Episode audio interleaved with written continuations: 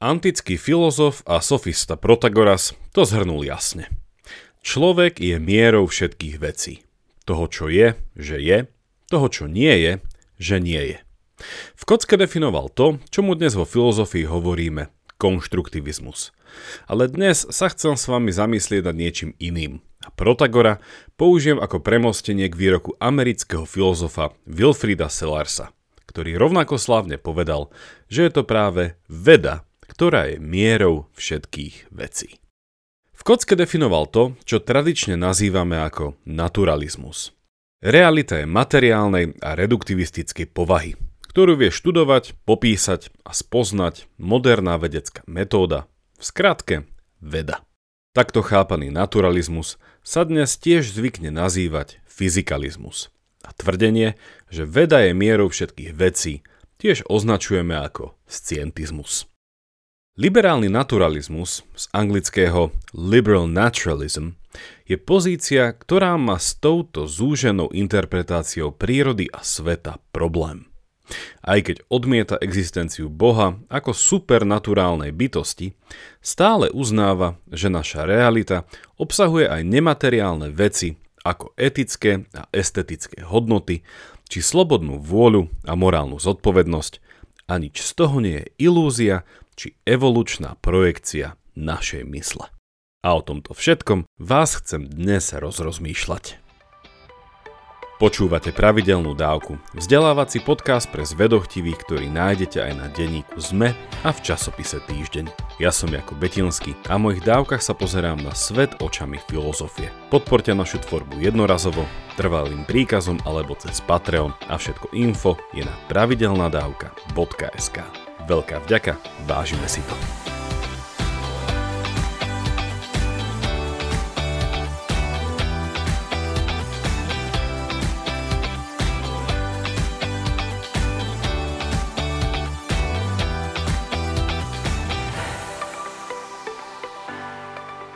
Liberálny naturalizmus, ako naznačuje už jeho samotné meno, na jednej strane súhlasí s tradičným naturalizmom, že supernaturálne entity ako duchovia, nesmrteľné duše, anieli či boh neexistujú rovnako ako zázraky. Na druhej strane chcú jeho zástancovia obhájiť nezredukovateľnú existenciu nemateriálnych entít, ako je naša mysel, je slobodná vôľa a naša schopnosť autentického konania za ktoré nesieme zodpovednosť. Inými slovami, liberálny naturalizmus odmieta vedecký realizmus, ktorý vidí svet ako deterministický a tým pádom je naša kultúrna kreativita len iluzórna a rovnako môžeme byť skeptickí voči existencii nášho subjektívneho ja. Liberálny naturalizmus rovnako odmieta akúkoľvek formu teizmu, vrátane panteizmu a s ňou aj tvrdenie, že svet má z pohľadu väčšnosti subspecie eternitatis, nejaký hĺbší zmysel či nasmerovanie. Ak chceme pochopiť tento moderný izmus, ktorého ste predpokladám ideovo mnohí súčasťou, i keď nevedome, musíme sa pozrieť na jeho širší historický kontext a začať so škótským osvietencom Davidom Humom. Hume v 18. storočí slávne otvoril doširoka nožnice, ktoré sa podarilo z časti zavrieť až polovici minulého storočia. O čo išlo? Predstavte si, že ste novinár. Ak ste dobrý novinár, mali by ste svojim čitateľom verne podávať objektívne fakty. Popis toho, čo sa stalo. A nemali by ste do nich vmiešavať vaše subjektívne hodnotenie danej situácie. Ak tak chcete spraviť, musíte čitateľov explicitne pouvedomiť o tom, že teraz nehovoríte ako objektívny nestranný novinár, ale ste v pozícii komentátora interpretátora, ktorý komunikuje svoj subjektívny, hodnotiaci úsudok. Rozlíšenie, s ktorým tu operujeme, je rozlíšenie na deskriptívne a normatívne tvrdenia. Pričom tie prvé sú objektívne, ale nehodnotiace, a druhé sú subjektívne a hodnotiace. Nožnice, ktoré sú tu otvorené, odstrihávajú fakty od hodnôt. Fakt je fakt, hodnota je hodnota a faktická hodnota či hodnotový fakt je oxymoron rovnako ako teplý sneh. A tento druh rozmýšľania nám vštepil Hume, i keď trochu inými slovami. Podľa Huma žijeme vo svete, ktorý sa síce dá poznať, ale poznanie má len dve podoby. Buď poznávame niečo empiricky, cez naše zmysly, a v tomto prípade ide o nejaké nové poznanie, alebo poznávame niečo analyticky, teda vzťah neempirických myšlienok. Ak sa napríklad spýtam, kto je to starý mládenec, a odpoviem muž, ktorý sa neoženil, povedal som síce definíciu tohto pojmu, ale nepovedal som nič nové. Prečo? Pretože ide o tautológiu, povedanie toho istého inými slovami. Starý mládenec je neoženený muž a neoženený muž je starý mládenec. Hume nazýva tieto dve kategórie poznávania následovne. Prvá, matters of fact, druhá Relations of Ideas a hovorí o nich ako o dvoch jediných prípadoch, keď náš jazyk komunikuje poznanie, teda pravdu o svete. V ostatných prípadoch nejde o poznanie, nejde o pravdu o svete a v lepšom prípade ide len o názory a domnienky, v horšom o ilúzie, projekcie a nonsens.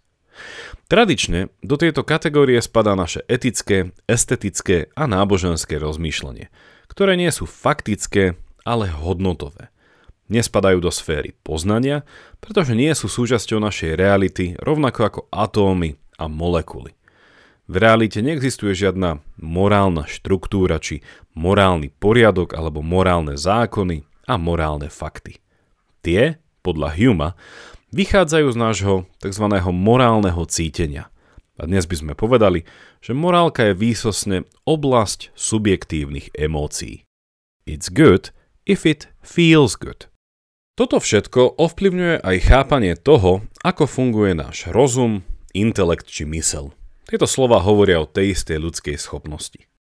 Hume tvrdí, že ak si niečo úmyselne vyberám, teda chcem niečo spraviť, rozum hrá len sekundárnu rolu a hlavnú úlohu tu majú naše túžby, ktoré sú iracionálne, teda nie sú výsledkom racionálnej reflexie. Túžba mi aktívne povie, čo chcem a rozum pasívne určí, ako to dosiahnuť. Povedané inak, túžba dodáva motiváciu, rozum reprezentáciu. A tento Humeov spôsob rozmýšľania o našom konaní sa nazýva Belief Desire Model – Vráťme sa teraz do súčasnosti a k nášmu liberálnemu naturalizmu.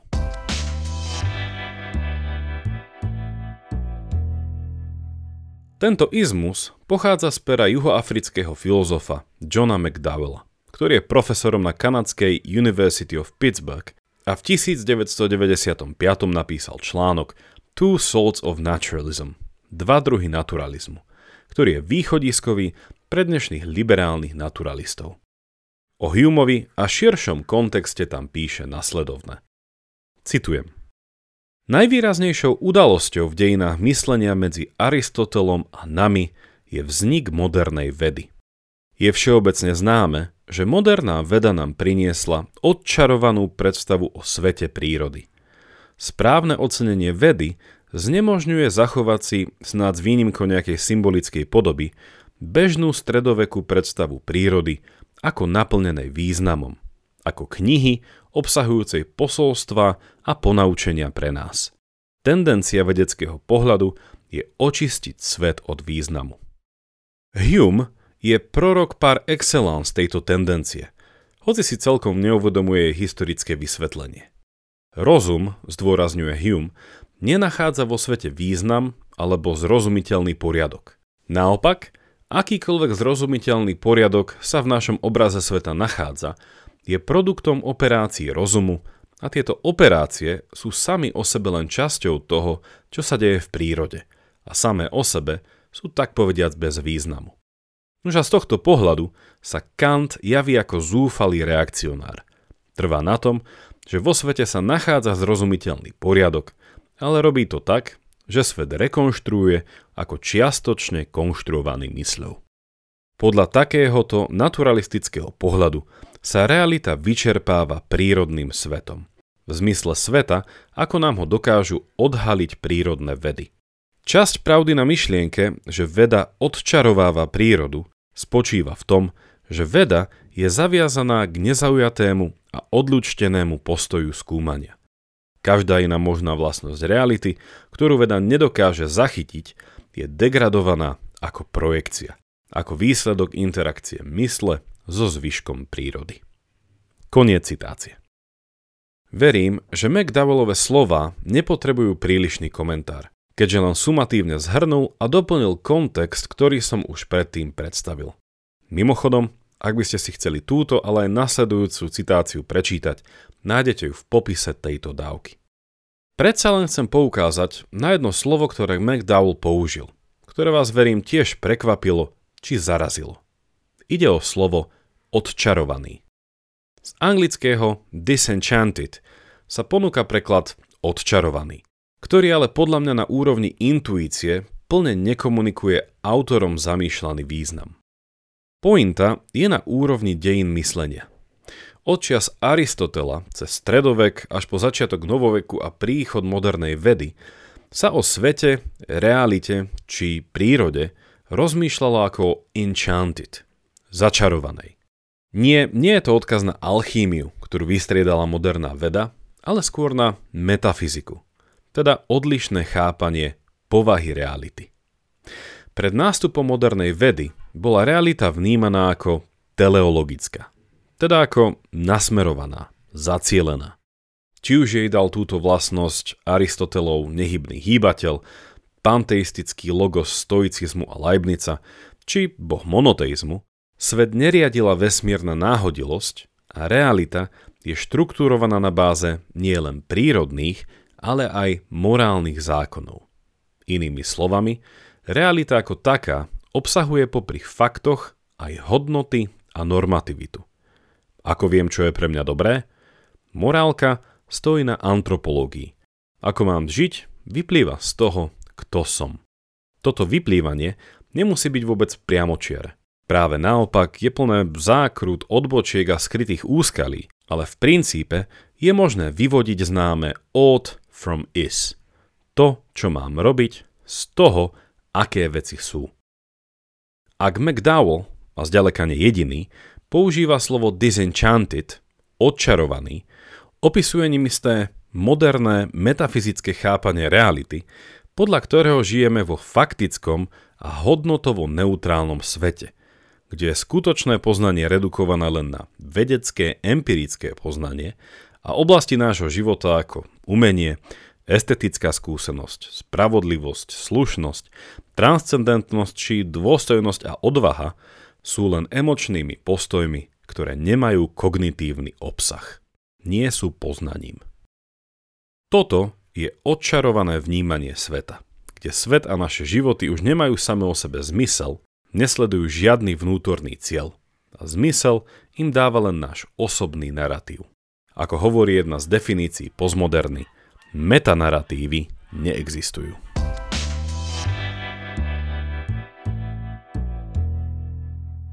McDowell, ak si spomeniete na názov jeho eseje, ale hovorí o dvoch druhoch naturalizmu. A v tomto bode už verím tušíte, ktoré to sú. Jeden, voči ktorému je skeptický a vidí ho ako dedičstvo Davida Huma, je reduktivistický odčarovaný naturalizmus, ktorom je veda a vedecké poznanie mierou všetkých vecí. A vedecká metóda je zredukovať aj naše chápanie morálky, estetiky či túžby po transcendencii. Druhý druh naturalizmu, i keď v tejto eseji ho tak nenazýva, je liberálny naturalizmus, ktorý by sme na základe jeho eseje mohli nazvať aristotelovským naturalizmom. A vo zvyšku tejto dávky sa vám ho pokúsim priblížiť. Začnem ďalším úrivkom z jeho eseje a zakončím môjim komentárom. Citujem. Tvrdil som, že hľadanie spôsobu, ako zachovať kantovo chápanie, vedie k poňatiu rozumu, ktoré je v istom zmysle naturalistické. Sformovaný stav praktického rozumu je druhou prirodzenosťou človeka. Nie niečím, čo by jeho prirodzenosti diktovalo zvonka. Táto koncepcia však nie je naturalistická v tom zmysle, že by sa usilovala založiť intelektuálne oprávnenia praktického rozumu na faktoch, ktoré objavujú prírodné vedy. Ak použijeme rétoriku etického realizmu, druhá prírodzenosť pôsobí vo svete, v ktorom nachádza viac než to, čo je prístupné pohľadu z odlučteného postoja, ktorý prírodné vedy oprávnene pre svoje účely zaujímajú. A nie je nič proti tomu, aby sa aj táto bohatšia skutočnosť zahrnula do rubriky prírody. Prírodné vedy nemajú na tento pojem výhradné právo a pridané bohatstvo sa dostáva do zorného pola nie pôsobením nejakej tajomnej nadprirodzenej sily, ale preto, že ľudské bytosti získavajú druhú prírodzenosť.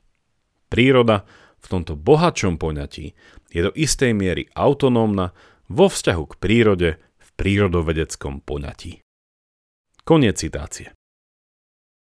Ako vo svetle tohto úrivku lepšie chápať spomínaný aristotelovský naturalizmus, ktorý by bol McDowellovou formou liberálneho, začarovaného naturalizmu? Kľúčovým je tu pojem tzv. druhej prírodzenosti. Aristoteles pozoruje intuitívne veľmi priateľnú skutočnosť. Ak sa začnete aktívne pozorovať od rána do večera, veľmi rýchlo zistíte, že ako ľudia sme kompozitom, zloženinou, z niečoho, čo by Aristoteles nazval matéria, teda naše telo, a potom forma, teda duša, ktorú som priblížil v dávke 97. Na teraz len pripomeniem, že duša a telo sa od seba podľa Aristotela nedajú oddeliť. A ako zhrnul Wittgenstein, citujem, ľudské telo je najlepším obrazom ľudskej duše. Naša prvá prírodzenosť je naše telo, ktoré veľmi zjednodušene a nepresne môžeme chápať ako súčasť reduktivistického pohľadu na prírodu a svet. Telo je študované prírodnými vedami, medicíny, biológie, fyziky a tak ďalej. Telo, naša fyzičnosť, je naša biologická zložka. Ale, ako ľahko pozorujete aj sami na sebe, nie sme len naše telo, ale sme živé a vedomé telo. Ako organizmus sme okrem homeostázy, rozmnožovania, pohybu a zmyslového vnímania schopní aj kognície, a to dokonca na viacerých úrovniach. A je to práve tento život mysle, The Life of the Mind, ako nazývala Hannah Arendt, ktorý nás ako ľudí definuje. Naša reflektívna a premýšľajúca forma bytia, ale podľa McDowell a ďalších nie je zredukovateľná na činnosť nášho mozgu. Táto redukcia, ktorú McDowell odmieta, sa nazýva aj fenomenalizmus, ktorý uzatvára všetko naše poznanie na úroveň zmyslového poznávania. Veci sú také, ako sa javia byť našim zmyslom. Sú fenomény. Zmyslový vnem je samozrejme spracovaný v mozgu, kde prebieha zvýšok tejto komplexnej epistemickej redukcie. Ako bolo spomenuté v úrivku, o mysli a našej kognícii McDowell rozmýšľa cez slovo rozum, z anglického reason. Rozum je našou druhou prirodzenosťou a ako sa má rozhodovať, nemá nadiktované zvonku. Nediktuje mu to naturalizmus, ako to bolo v prípade Davida Huma. A toto je zásadný rozdiel. Keď McDowell hovorí o praktickom rozume, ide o technický termín, ktorý označuje našu schopnosť, zjednodušene povedané, pretaviť teóriu do praxe. Teda rozhodnúť sa, vybrať si a konať na základe toho, čo považujem za dobré dôvody. Na rozdiel od Huma, nekonáme na báze stimulu, ktorý vychádza zvonka, ale konám na báze dôvodu, ktorý vychádza znútra. A toto je veľké rozlíšenie, ktoré sa tiahne dejinami filozofie a myslenia od antiky až po dnes. Inými slovami, môžeme naše dnešné rozmýšľanie zakončiť úvahou o slobode a autonómii. Mám vôbec slobodu vybrať si nejaké konanie a potom ho slobodne vykonať? Mám slobodnú vôľu vo svete, ktorý sa javí byť deterministický? A tu je paradox, na ktorom liberálny naturalizmus stavia. Moje telo nemôže neposlúchať prírodné zákony. A akúkoľvek môže mať silnú vôľu, ak skočím z útesu, budem padať nadol a nevznášať sa nahor. Moja mysel, rozum či duša je ale presne tá moja schopnosť, vlastnosť či sila, vďaka ktorej viem žiť slobodne aj vo svete, ktorý prírodné vedy opisujú ako neslobodný, kauzálne determinovaný. McDowell vyzýva k takémuto bohatšiemu chápaniu toho, čo myslíme pod slovom príroda, ktoré sme nevyhnutne súčasťou, ale mohli by sme povedať veľmi svojskou súčasťou. Ak vás toto rozmýšľanie zaujalo, odporúčam nedávnu publikáciu z predminulého roka s názvom The Routledge Handbook of Liberal Naturalism, kde nájdete 37 veľmi podnetných kapitol, ktoré koncept liberálneho naturalizmu kriticky pootáčajú z každej strany. Dokonca je tam aj kapitola o Davidovi Humeovi, ktorú napísal môj PhD školiteľ Ben Smith, kde argumentuje, že sme vlastne Huma nepochopili. A on sám nie ani zďaleka taký reduktivistický naturalista, ako sa mu to dnes pripisuje. Link na túto knihu nájdete v popise dávky.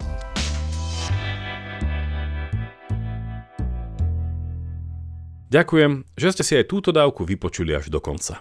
Ak vám priniesla podnetné rozmýšľanie, budeme vďační, ak našu tvorbu podporíte aj finančne. Všetko info nájdete v popise tejto dávky alebo na pravidelnadavka.sk. Ak máte ohľadom dnešnej dávky nejaký koment alebo otázku, napíšte mi ju cez naše sociálne siete alebo e-mailom na jakub zavináč pravidelnadavka.sk. Teším sa na vás na budúce, buďte zvedochtiví a nech vám to myslí.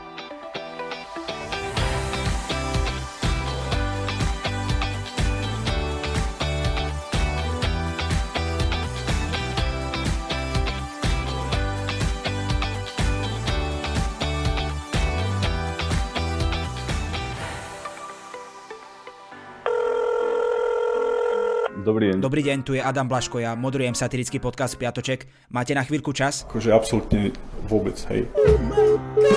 Tak aj takto môže dopadnúť nový piatoček, ale nemusí. No nezistíte to, kým nás nebudete počúvať. Sme satirický podcast, ktorý už pomaly začal politikom robiť vrázky na čele. Špinavé protislovenské prostitútky. Piatoček si môžete vypočuť prekvapivo každý piatok na vašich obľúbených streamovacích platformách. Mne normálne láta z rukou vypadla. A nezabudnite, boskávame vás všade. Dovidenia.